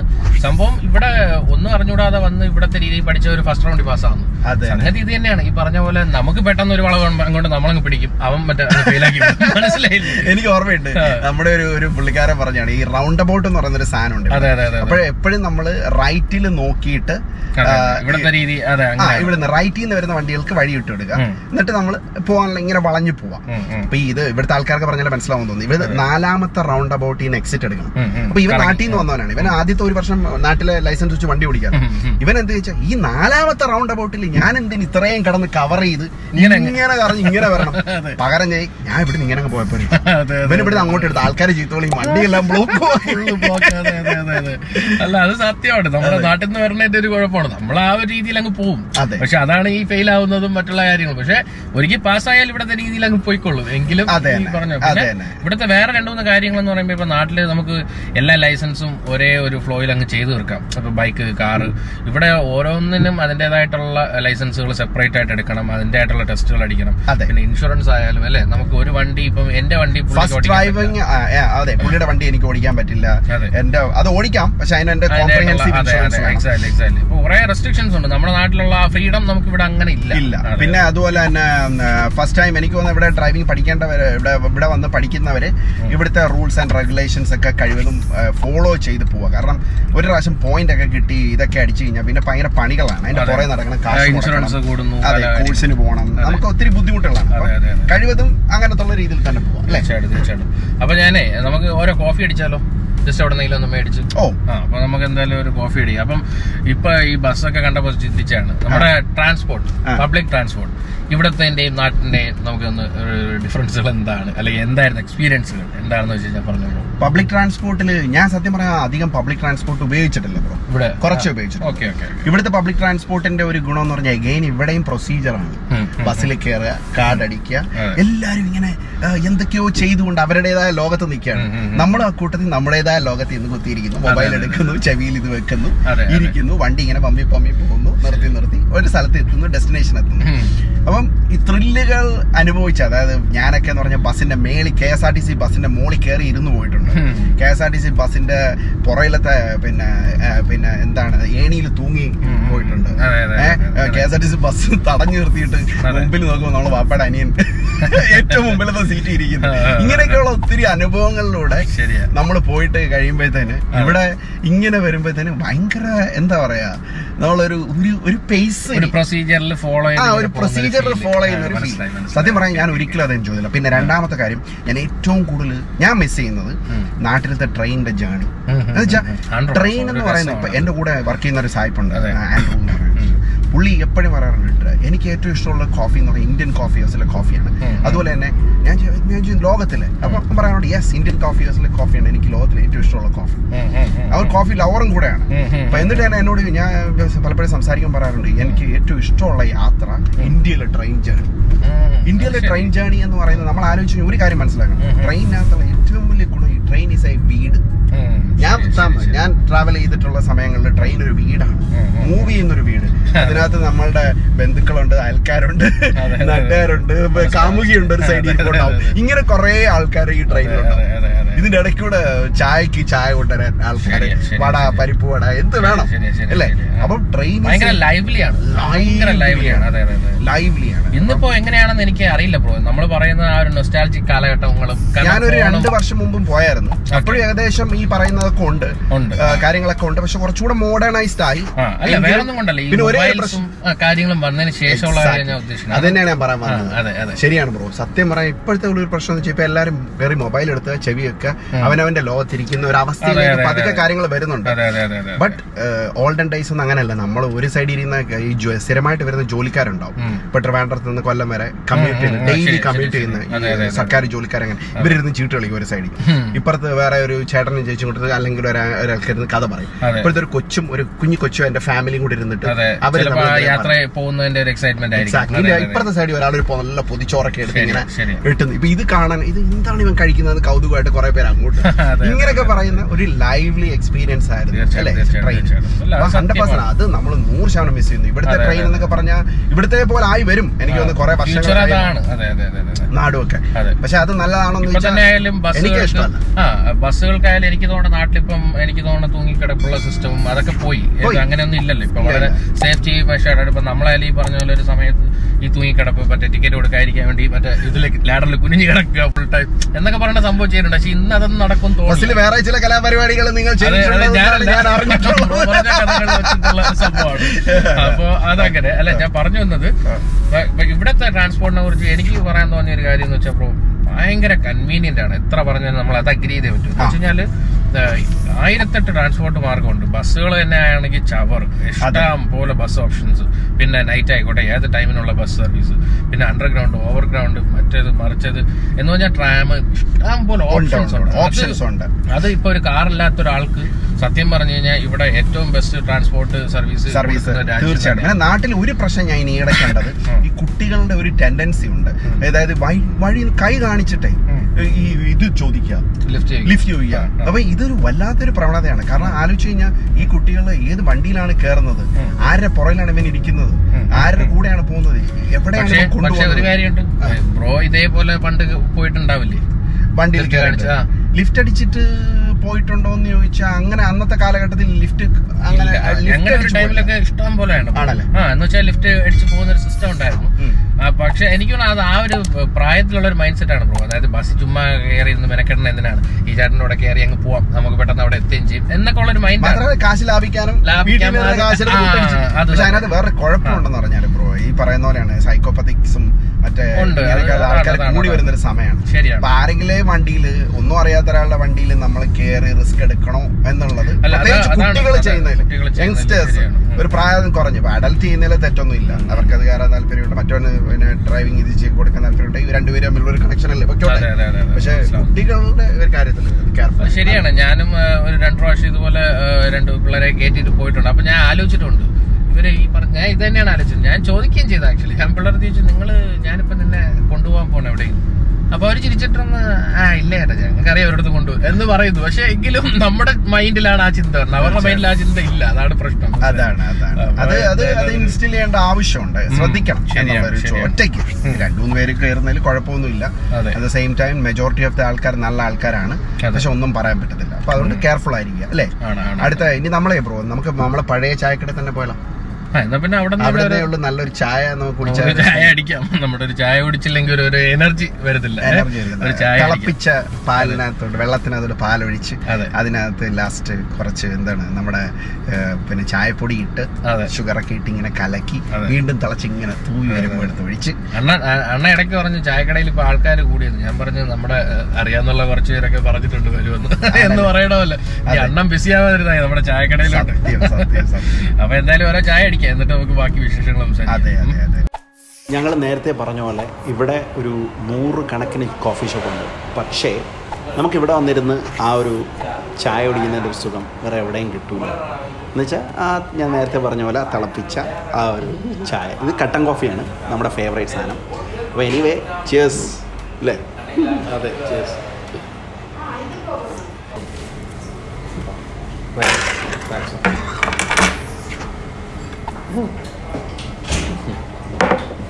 നമ്മുടെ വടയും ചായയൊക്കെ കിട്ടിയിട്ടുണ്ട്. അപ്പോൾ ഇന്നത്തെ വീഡിയോ നമ്മൾ കൺക്ലൂഡ് ചെയ്യുകയാണ്. അപ്പോൾ നിങ്ങളുടെ എല്ലാവരുടെയും സപ്പോർട്ടിന് വളരെ നന്ദി. ഇനിയും നമ്മൾ ഇതുപോലുള്ള നല്ല കണ്ടൻസുമായിട്ട് ഉറപ്പായിട്ടും വരുന്നതാണ്. ഒരുപാട് വിഷയങ്ങൾ നമുക്ക് പറയാനുമുണ്ട് പിന്നെ എടുത്തു പറയേണ്ട ഒരു കാര്യം എന്ന് പറയുമ്പോൾ നിങ്ങൾക്കിവിടെ യു കെയിൽ ആരെങ്കിലുമൊക്കെ കഴിവുള്ള കലാകാരുണ്ടെങ്കിൽ നമ്മുടെ അടുത്ത് കോൺടാക്ട് ചെയ്യാം നമ്മൾ ടൈ അപ്പ് ചെയ്ത് വർക്ക് ചെയ്യാൻ വളരെ ഇൻട്രസ്റ്റഡ് ആണ്. അപ്പോൾ എന്തായാലും അടുത്ത വീഡിയോയിൽ വരുന്നവരേക്കും സാർ